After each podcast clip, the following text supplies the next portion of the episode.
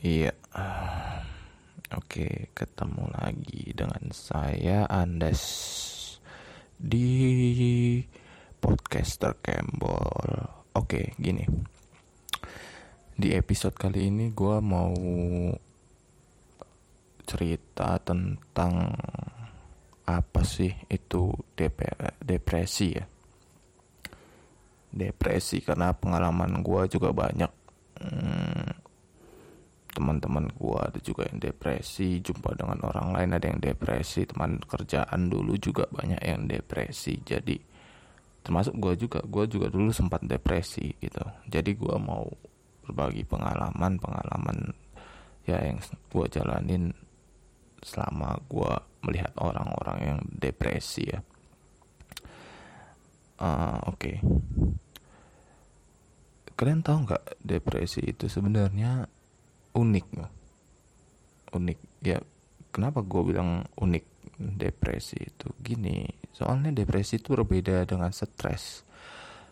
Kalau orang stres itu biasanya dia stres lihat sesuatu di sekitarnya contoh dia hangout atau jalan-jalan ke mall jalan-jalan tempat wisata dia langsung segar lagi pemikirannya. Tapi orang depresi ini dia kita bawa ke tempat yang indah ke tempat yang sejuk uh, tempat wisata atau ke mall gitu mereka tetap aja depresi gitu. Bingung juga ngeliat ya sebenarnya di kenapa apa yang terjadi dengan mereka.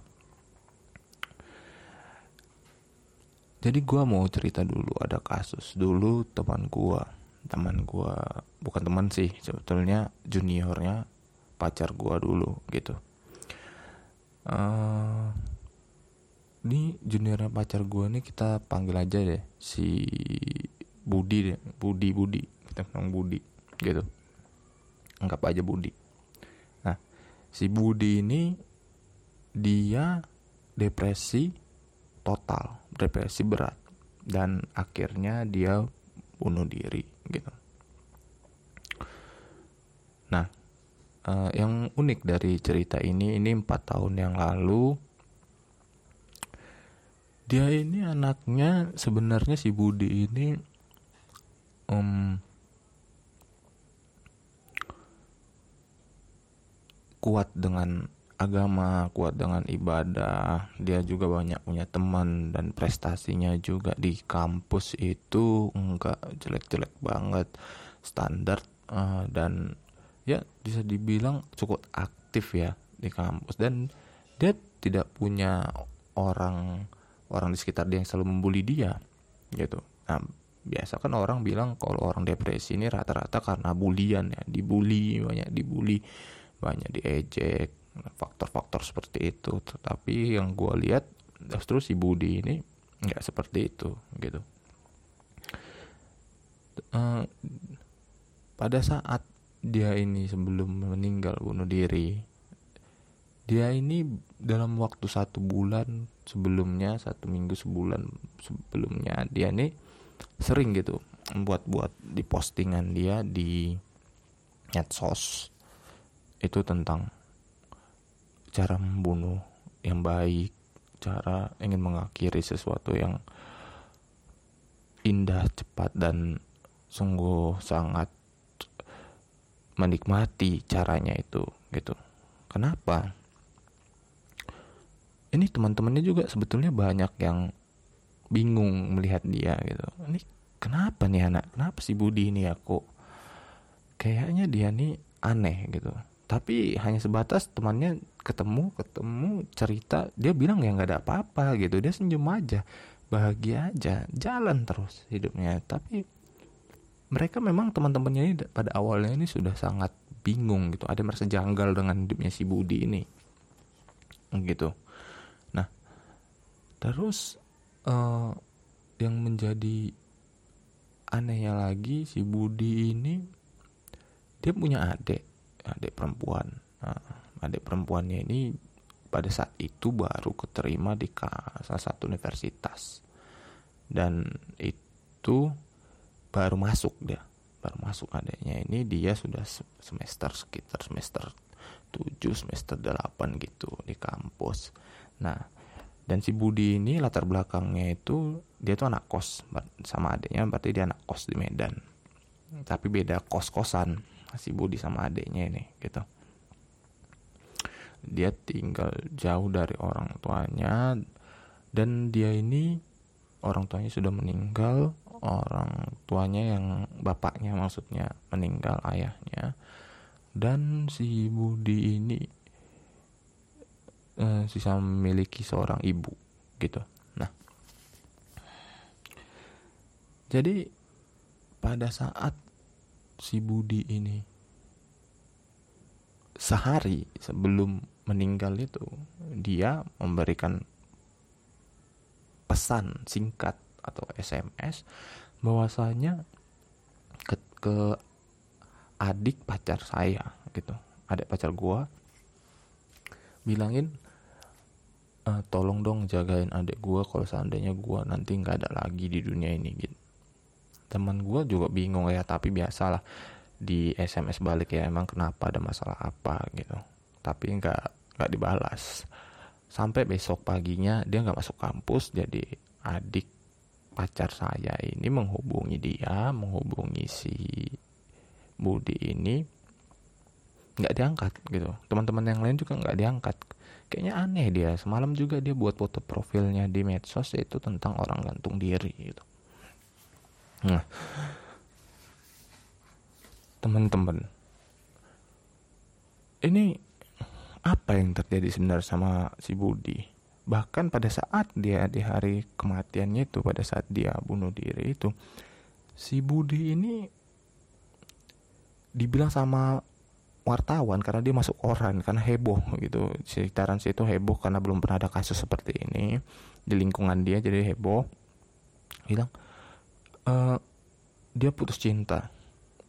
Loh saya baca di koran langsung gue baca di koran langsung dan gue lihat tuh gue tanya ke adik pacar saya adik pacar gue eh ini beneran ya putus cinta si Budi dan dijawab sama adik pacar gue eh bukan. Enggak. Soalnya dia sama pacarnya baik-baik aja kok nggak ada pernah berantem. Oke kalau berantem biasa aja. Dan lagi pula dia semalam justru ceweknya yang pacarnya ini yang pacar si Budi ini yang merasa curiga dengan si Budi. Kenapa telepon gak diangkat? SMS gak diangkat? Gitu dan oknum-oknum wartawan ini juga langsung mengambil kesimpulan ya dia biasalah. Ya biar ada berita muatan berita agak didramatisir. Tapi kan itu tidak mencari solusi justru menambah sesuatu yang rumit di belakang kematian si Budi tadi gitu. Jadi dari kasus ini dari cerita ini cerita si Budi ini kita dapat menarik kesimpulan. Biasanya orang yang depresi itu dia belum tentu kelihatan gitu. Dia nggak nggak nggak mem memperlihatkan kedepresian dia. Justru dia tetap aja bahagia jalan terus senyum belajar bekerja giat gitu. Tapi kan ada sesuatu yang mengganjal gitu. Nah itu gue mau cerita cerita juga ke kalian. Gimana? Soalnya gue sering juga dulu ketemu orang-orang yang sampai sekarang gitu. Karena gue pengen banget ngebantu orang-orang yang seperti itu yang sudah kehilangan harapan, kehilangan tujuan apa sih artinya hidup, apa sih gunanya hidup, mati itu adalah jawaban bagi mereka. Dan mereka selalu berpikiran untuk mengakhiri kesakitan mereka. Oke, gini. Depresi, kalau menurut banyak dokter itu itu adalah gangguan dari pemikiran karena tekanan tekanan yang ada di sekitar dia di lingkungan dia oke banyak juga yang bilang kalau kita mau membantu orang yang depresi itu kita harus peduli dengan dia kita harus care dengan dia kita harus sering-sering membantu dia berbicara eh, berbagi berbagi pengalaman. Tapi oke okay, zaman sekarang siapa sih? Kalian jumpa di teman kalian ada uh, gerak-gerik yang aneh dikit aja kita juga sebetulnya malas kan ya, kita juga capek gitu. Kadang kita ngomongin ke orangnya juga orangnya ya ujung-ujungnya nggak dengerin juga gitu. Terakhirnya malas sendiri kita ngomong sama mereka. Tapi kan gini loh. Banyak orang itu melihat depresi itu hanya dari gerak geriknya gitu. padahal bukan gini kita tahu orang itu depresi dia itu pada saat kita berbicara dengan dia coba kalau seandainya kita ketemu orang ketemu temen kita lihat dia gerak-gerik aneh-aneh eh ternyata rupanya sesak buang air gitu kan belum tentu depresi atau ada utang mau bayar bingung itu bukan depresi itu kebingungan gitu. Nah yang depresi ini dia kalau kita datangin kita samperin ekspresinya normal kita baru tahu itu dari ngomong. Contoh nih pengalaman gue ya. Karena teman juga ada dulu sempat depresi hampir bunuh diri gue sering ngomong sama dia gue yakinin dia gimana supaya nggak mengakhirin hidupnya. Jadi gue in begini uh, eh, gue datang ke dia. Kita panggil dia nih si Dodo Dodo. Panggil Dodo anggap aja gue Dodo dia. Ini si Dodo ini gue samperin ngomong ke dia. Halo dok gimana? Kabar? Oh mantap bro biasa kerjaan. Ya ginilah capek baru pulang kata dia. Oh iya. Hmm. sambil megang-megang HP dia nih. Dia megang-megang HP dia. Loh hmm. Hmm. terus gue ngomong lagi ke dia. Panjang lebar gue ngomong ke dia.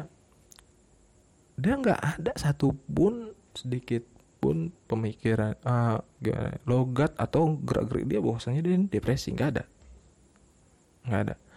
Jadi uh, kalau gua perhatikan dia gerak-geraknya itu cuman dia pegang handphone terus chatting-chattingan.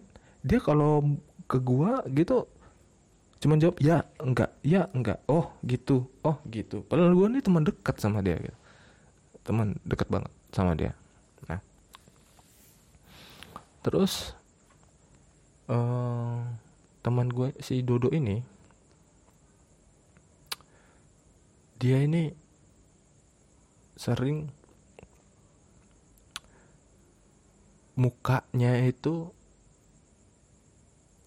uh, kalau menatap kita ya kalau kita lagi ngomong dia serius gitu. Dia serius. Dia serius melihat kita. Serius banget. Serius banget. Dia menangkap omongan kita tuh dalam banget. Dalam. Dan dalamnya ini nggak nggak tahu ya mungkin seperti dia mendengarkan seorang dosen berbicara atau bos dia berbicara. Nah tapi yang unik ya pada saat gue panjang lebar kalimat gue bertaburan gitu udah capek ngomong ke dia. Ujung-ujungnya misalnya udah satu jam dua jam gue ngomong sama dia dia nggak sadar gitu apa yang gue omongin ke dia gitu. Eh nggak sadar. Jadi dari situ asal mulanya pertama gue ini mana kenapa ya? Cek terakhirnya gue tanya sama dia lu punya masalah ya masalah sih enggak sih kata dia. Palingan ya biasa kerjaan kata dia. Kerjaan gimana ya? Kerjaan yang gimana sih? Eh, ternyata lambat laun lambat laun. Gue sering kunjungan ke tempat dia. Gue sering cerita-cerita sama dia. Dan ternyata gue paksain ngomong ke dia lu jujur aja dari kemarin-kemarin udah berapa lama ini lu nggak pernah nyambung ngomong. Lu kelihatannya aja lu tuh kelihatannya aja gitu ngelihat gua ngomong. Tapi kenyataannya enggak enggak kayak gitu. Dan ternyata teman-teman dia baru bilang ke gua setelah berapa lama ya gua sebenarnya bingung dengan hidup ini kata dia. Bingungnya kenapa sih? Gua tanya kan. Ya bingung. Kenapa gua susah banget untuk diterima orang banyak? Lah susah gimana sih maksudnya? Gue juga tambah pusing dengarnya. Gue sebetulnya jujur ya juga pusing mendengarkan kalimat-kalimat orang yang depresi ini gitu. Nah pada awalnya nih gue kira dia ini stres gitu. Iya soalnya dia bilang gini gini bro kata dia. Gue ini di kerjaan selalu dipecundangi sama atasan. Karena katanya gue nggak becus. Gue nggak becus nggak becus nggak becus. Bahkan diancam-ancam mau dipecat dan jam terus. Terus tiap hari kerjaan dia tuh nggak ada yang beres nggak ada yang dihargain gitu. nah jadi si Dodo ini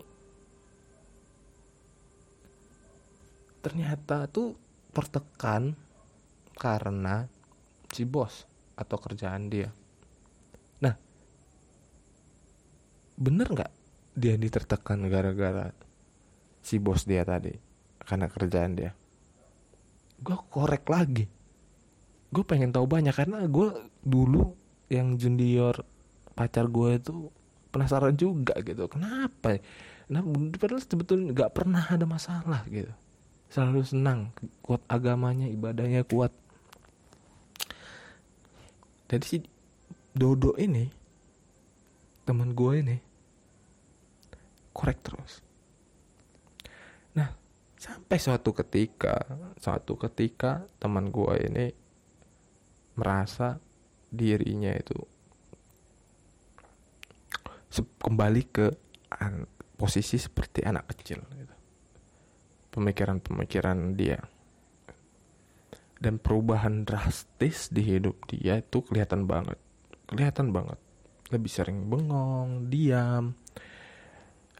Nah, ini juga gue bingung karena depresi itu kan dia nggak nggak bukan seperti orang kalau ibarat katanya skizo ya skizofrenia. Bukan. Yang skizo lain. Nah, tapi ini sering banget gitu. Diam diam diam. Wah, kenapa ya gitu. Gue juga bingung. Sampai satu ketika lagi gue udah jengah nih. Jengah ngel ngelihat dia ini kok gini gini aja. Gue gue gue emosi ngeliatnya. Kok temen gue ini nggak pernah nyambung ngomongnya peduli dengan hidupnya sendiri. Ini gimana nih satu ide gitu. Jadi gue gue gue gue niatin pada saat itu juga gue nanya sebetulnya jujur apa kerjaan? kata dia. Kerjaan lagi kerjaan lagi. Gue main ketemu kerjaan yang ibarat katanya menghargai pekerjaan gue gitu dia bilang. Lah. Masa tiap hari kerjaan dulu kerjaan dulu gak mungkin. Gue niatin lagi karena dia teman gue gue cari tahu lagi apa masalahnya. Nah jadi gue tuh selama ini sering ngomong dia tapi gue ngabain postingan-postingan dia di medsos gitu.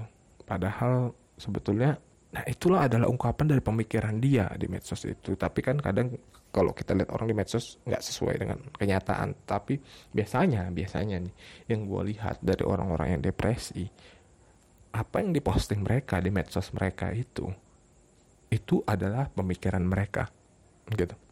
Nah jadi gue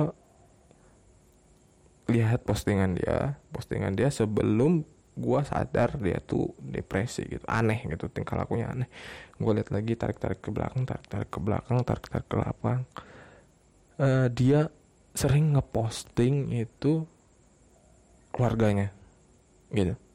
Dia sering ngeposting keluarganya kenapa keluarganya bisa bisa dibilang ya kurang mampu gitu uh, saudara-saudaranya juga diejek orang lain dan dia sering dibully orang lain.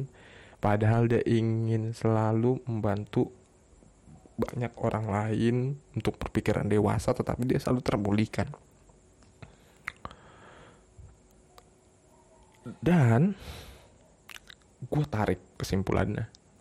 Ini orang asal muasalnya itu depresinya keluarga. Keluarga Kenapa gue bilang keluarga? Karena dia posting sebelum dia depresi itu, sebelum ini, sebelum keluarga dia, gitu. Kalau kita tarik deh postingan di medsos dia setelah depresi, karena itu uh, itu nggak terlalu berpengaruh dengan kedepresian dia karena itu sudah bercampur aduk. Jadi kita harus lihat postingan di medsos dia itu sebelum dia depresi apa masalah dia sebenarnya gitu. Kayak kita nggak bisa sepele sama orang-orang yang kayak gini. Jadi gue lihat akhirnya gue putuskan ini teman gue nih teman dekat gue harus gue bantu nih. Kalau nggak? Tamat deh udah nggak ada punya teman lagi gue sedekat dia. Jadi gue ngomong ke dia juga. Jadi ternyata setelah kalau depresi berat ini bahaya loh. Bahayanya ya itu kita itu juga bisa nular. Nular depresi mereka itu bisa kepikiran kita juga terdoktrin kita jadinya apa yang dipikiran mereka kita rasakan. Karena gue juga waktu membantu dia itu seakan-akan diri gue aja tuh terbawa dengan pemikiran dia. Bahwasanya Iya benar juga ya kerjaan gue aduh hancur total juga ini. Bos juga sering-sering ngamuk-ngamuk juga di kantor gitu. Jadi gue bantunya dengan cara dan pertama gue ajak wisata karena gue belum tahu waktu itu depresi itu gimana kan. Dan teman gue eh uh, juniornya pacar gue dulu juga mm, nggak mm, tahu gitu kenapa dia bisa bunuh diri itu depresi juga gue ajak dia jalan-jalan ke mall ke tempat-tempat yang menarik wisata gunung pantai segala macem lah taman. Tetapi sama aja dia memang seneng seneng seneng senyum senyum tetapi nanti besoknya kita ketemu sama dia dia balik lagi depresinya. Nggak bisa. Gue juga sering ngomong sama dia ayo dong hidupmu begini syukur gini nggak mempan sama sekali nggak mempan. Terakhir gue cari-cari di internet cari-cari segala macam cara-cara menyembuhkan orang depresi gitu membantu mereka. Semua semua semua cara yang ada di internet itu gue lihat bullshit. Satu pun gak ada yang bisa membantu niatnya tertinggi. Sampai suatu ketika gua punya ide. Ide gua ini gimana seandainya anak ini dapat pekerjaan baru gitu. Karena ini udah, udah depresi ini udah tingkat dewa. Gitu. Dapat pekerjaan baru. Nah jadi gua dengan sekuat tenaga dengan kemampuan gue gue bantu dan cariin kerjaan. Nggak ada juga yang dapat. Dan dia selalu gagal gitu. Dia selalu gagal nggak tahu gagalnya kenapa. Gue nggak ikut tesnya tapi selalu gue bantu. Kalau ada info-info gue bantu dia. Sesuai dengan kualifikasi dia. Sampai gue udah jengah juga. Aduh ini gue juga udah terikut-ikut stresnya si kawan ini. Gimana ya terakhir gue paksa. Gue pakai ilmu doktrin. Pakai ilmu doktrin. Gue doktrin dia supaya nggak peduli lagi dengan hidupnya. Padahal dia depresi. Depresi ini kan nggak peduli lagi dengan lingkungan Dengan hidup apa segala macam. Nggak peduli. Tapi gue doktrin lagi. Gue tambah dia nggak peduli lagi dengan hidupnya. Kenapa gue berpikiran gitu? Gini teman-teman pada saat itu dia tetap memaksakan. Dia depresi tapi tetap memaksakan pekerjaan dia gitu. Tambah tekanan dia udah depresi tambah tambah tekanan dia tuh siap-siap untuk mati gitu. Hilang harapan dia. Jadi gue hancur hancur aja lu sekalian pikir gue bener bener kejadian dia akhirnya keluar dari kerjaan dia itu gitu. Nah di satu sisi setelah dia keluar gue berpikir ini anak pasti udah tenang udah gampang. Jadi pemikirannya ini cabang yang lain itu udah udah terpotong gitu. gue bantu dia ngomong tentang kehidupan kehidupan mulai agak nyambung gitu. Uh, tentang diri dia mulai agak nyambung. Tapi kambuh lagi kambuh lagi. Sampai satu ketika gue ada momen pas gue pergi ke rumah ibadah. Gue ajak dia nggak tahu kenapa itu pas di rumah ibadah itu momennya pas sekali dengan apa yang ada di hidup dia. Padahal dia ini orangnya jarang pergi beribadah bukan jarang sih sering tapi nggak terlalu dihayati gitu ibadah ibadah dia gitu.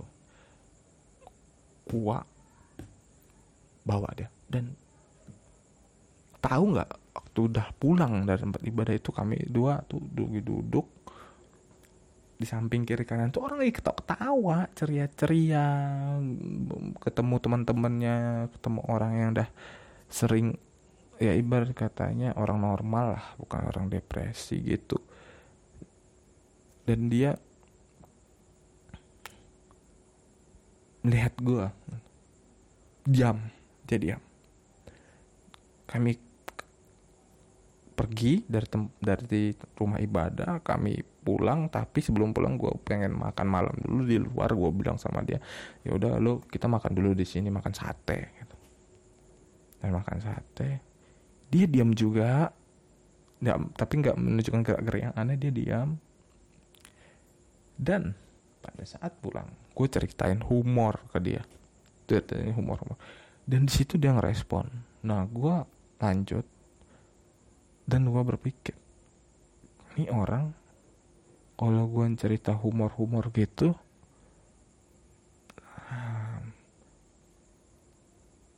dia nyambung.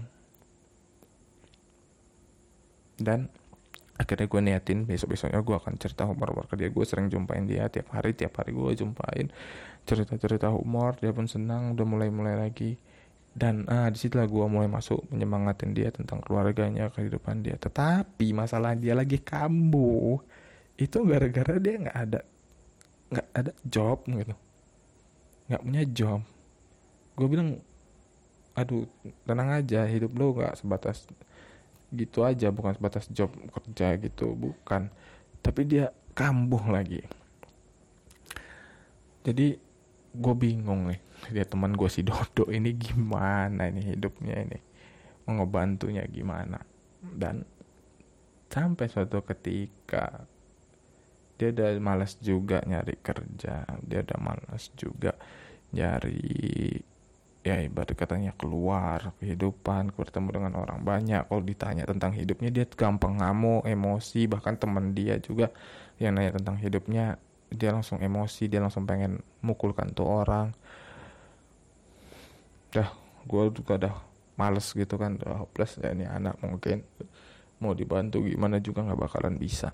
Dan akhirnya gue nyerah kan. Hanya nyerah nyembuhin di, apa mengeluarkan dia dari depresinya gue nyerah dengan kehidupan dia dan gue mau bebas kehidupan gue gitu.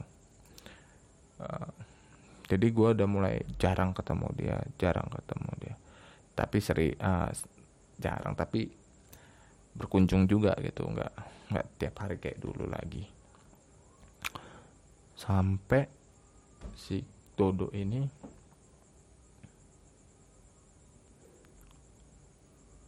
dia gue kasihan liat dia. Gue niatin lagi balik lagi. Padahal udah jengah ya balik lagi ketemu lagi sama dia. Dan udah ketemu.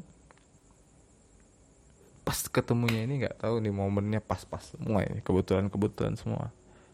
Dia itu lagi melamar pekerjaan di suatu tempat dan akhirnya gitu dia mau melamar lagi karena dia sebenarnya dulunya sudah hopeless juga udah nggak mau lagi melamar dia cenderung diam diri hidupnya ngerasa nggak ada apa-apa gitu. Nah.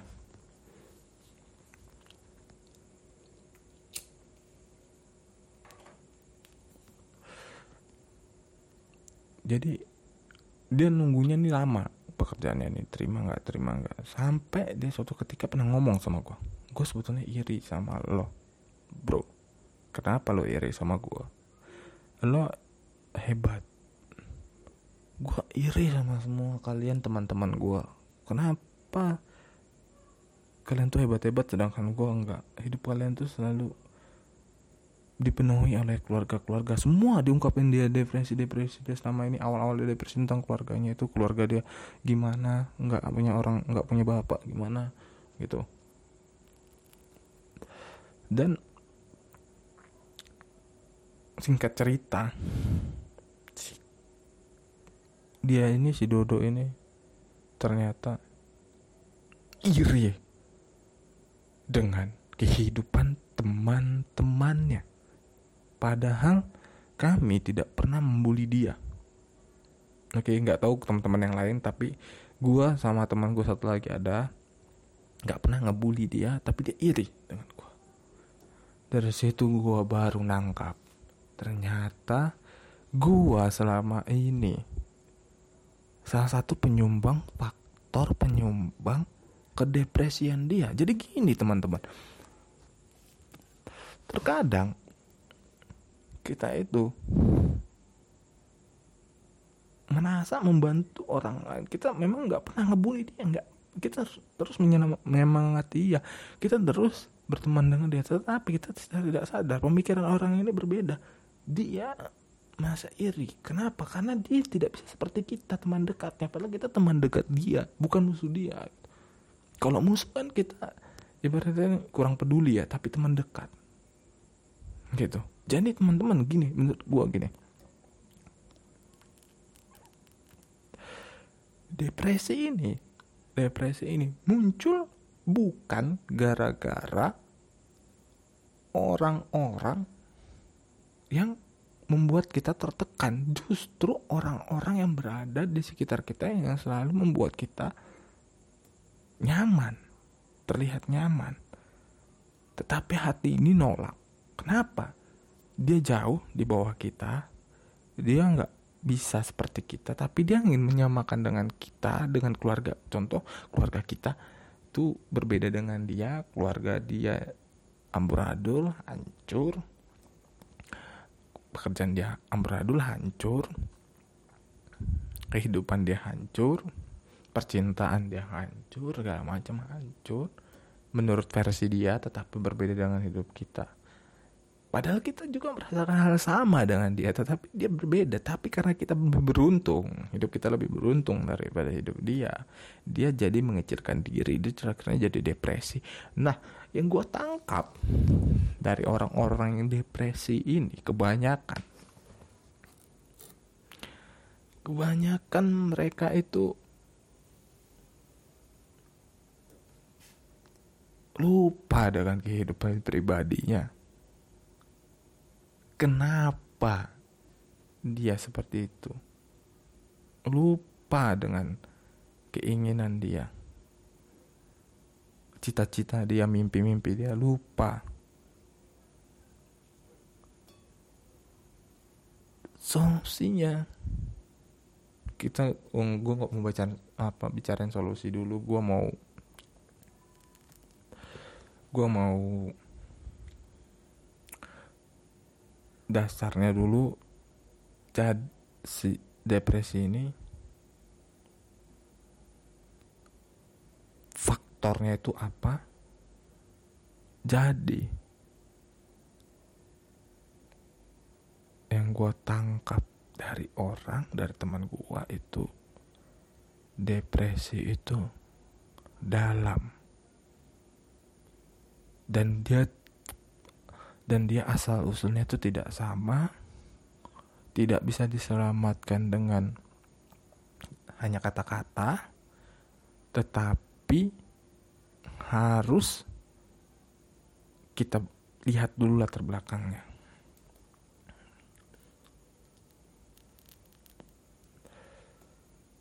Di dalam cerita gue ini tadi teman-teman banyak orang depresi di luar sana banyak orang-orang yang hidupnya hancur karena diri kita sendiri. Kehidupan kita sendiri. Kita ini selama ini gimana sih gitu? Kita harus lihat juga kehidupan kita ke diri kita sendiri ini gimana ya?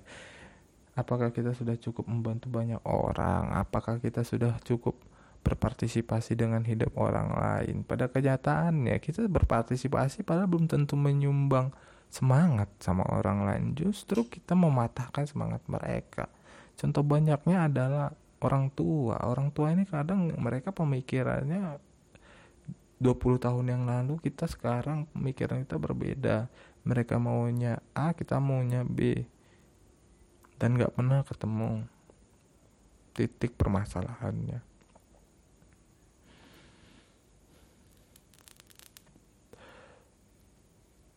Jadi teman-teman, singkat cerita aja nih ya, gua yakinin ke dia, gimana lo nanti pada saat lo dipanggil interview yang selanjutnya, walaupun dia udah hopeless, gue pasti dipanggil gue yakin.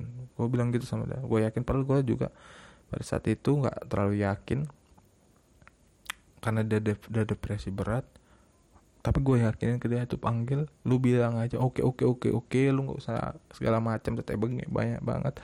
Yang penting oke kan aja dulu. Dan akhirnya teman-teman dia oke di pekerjaannya itu. Udah sempat lama juga dipanggil ternyata dia berhasil dia masuk. Nah Nah, di situlah kuncinya. Dia di pekerjaan yang baru itu mendapatkan teman-teman yang baru, lingkungan yang baru yang sama dengan hidup dia. Kebanyakan. Kenapa? Karena pekerjaan dia ini ibaratnya berjumpa-jumpa dengan orang-orang yang secara kehidupan mirip dengan dia. Kehilangan orang tua, atau kehilangan teman-teman seperti itu jadi poin dari gue podcast gue ini cerita gue ini yaitu depresi itu timbul bukan hanya karena bulian bukan karena hanya kita dibenci oleh orang lain. Depresi itu justru bisa timbul karena kecemburuan cemburuan terhadap temannya. Dia merasa kecil gara-gara kita nggak sama dengan dia. Kita kurang dia dia merasa lebih kurang lebih kecil banget. Padahal kita udah baik sama dia juga dia tetap kecil banget jadi menyiasatinya itu adalah apa? Kita jangan ibarat katanya kalau kita jumpa sama teman kita yang benar-benar berbeda dengan dia kita harus menyamakan harus satu satu warna dengan dia gitu. Ya, ya oke pribadi kita nggak mungkin bisa juga nggak bisa juga maksain kan beda berpindah ke pribadian gitu. Tetapi ya ini diri kita nih diri kita.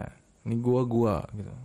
Tapi ini teman udah lama gitu. Contohnya udah lama kita mau bantu kita harus menyamakan warna dengan dia. Kalau kita hitam hitam. Kalau dia hitam kita hitam. Kalau dia putih kita putih juga. Jadi ibarat katanya satu frekuensi kita harus sejalan dengan pemikiran dan kita tidak terlalu banyak uh, menunjukkan aktivitas kita yang ibarat katanya justru membuat orang lain down. Kadang kita kan sering posting tuh kalau di medsos.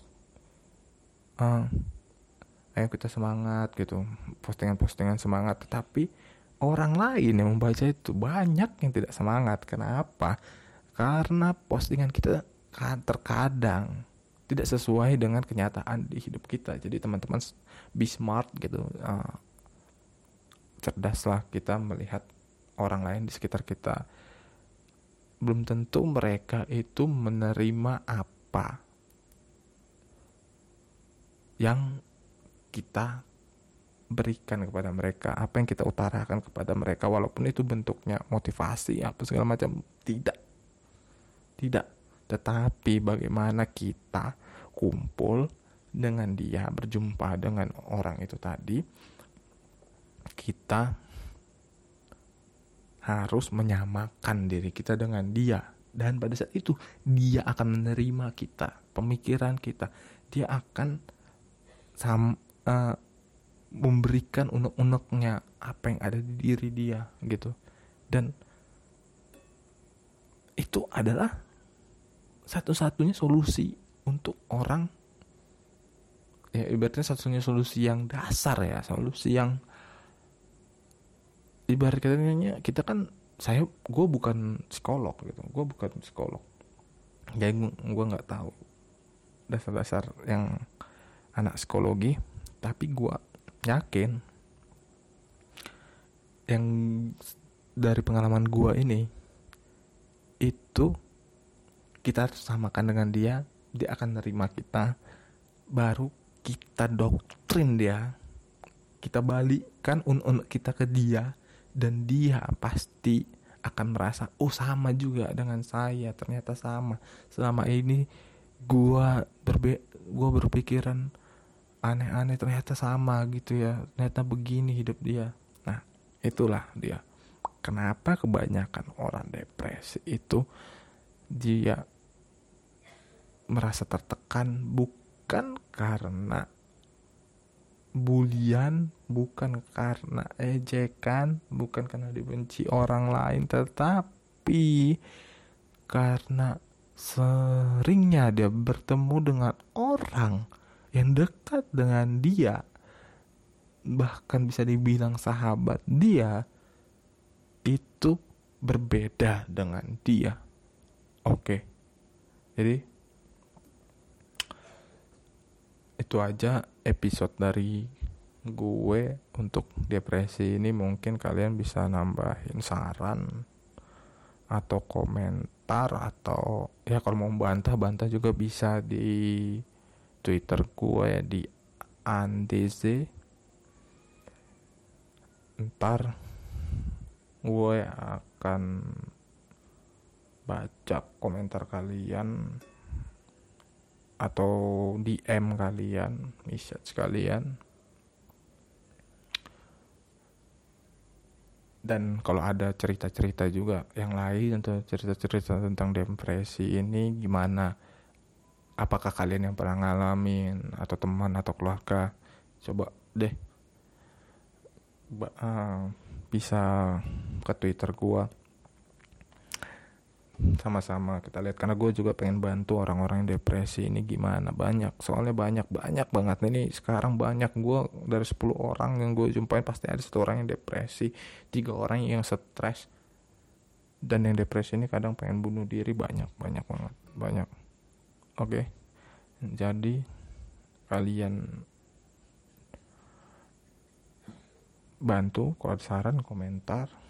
Ntar gue balas satu-satu gitu sampai ketemu di episode selanjutnya selanjutnya kayaknya gue mau bahas tentang perjalanan nih perjalanan dari Indonesia Nusantara ini gimana ah, orang-orangnya gimana suku-sukunya gimana dan pola pikirnya gimana. Oke. Sampai bertemu di episode selanjutnya di Terkembor. Terima kasih.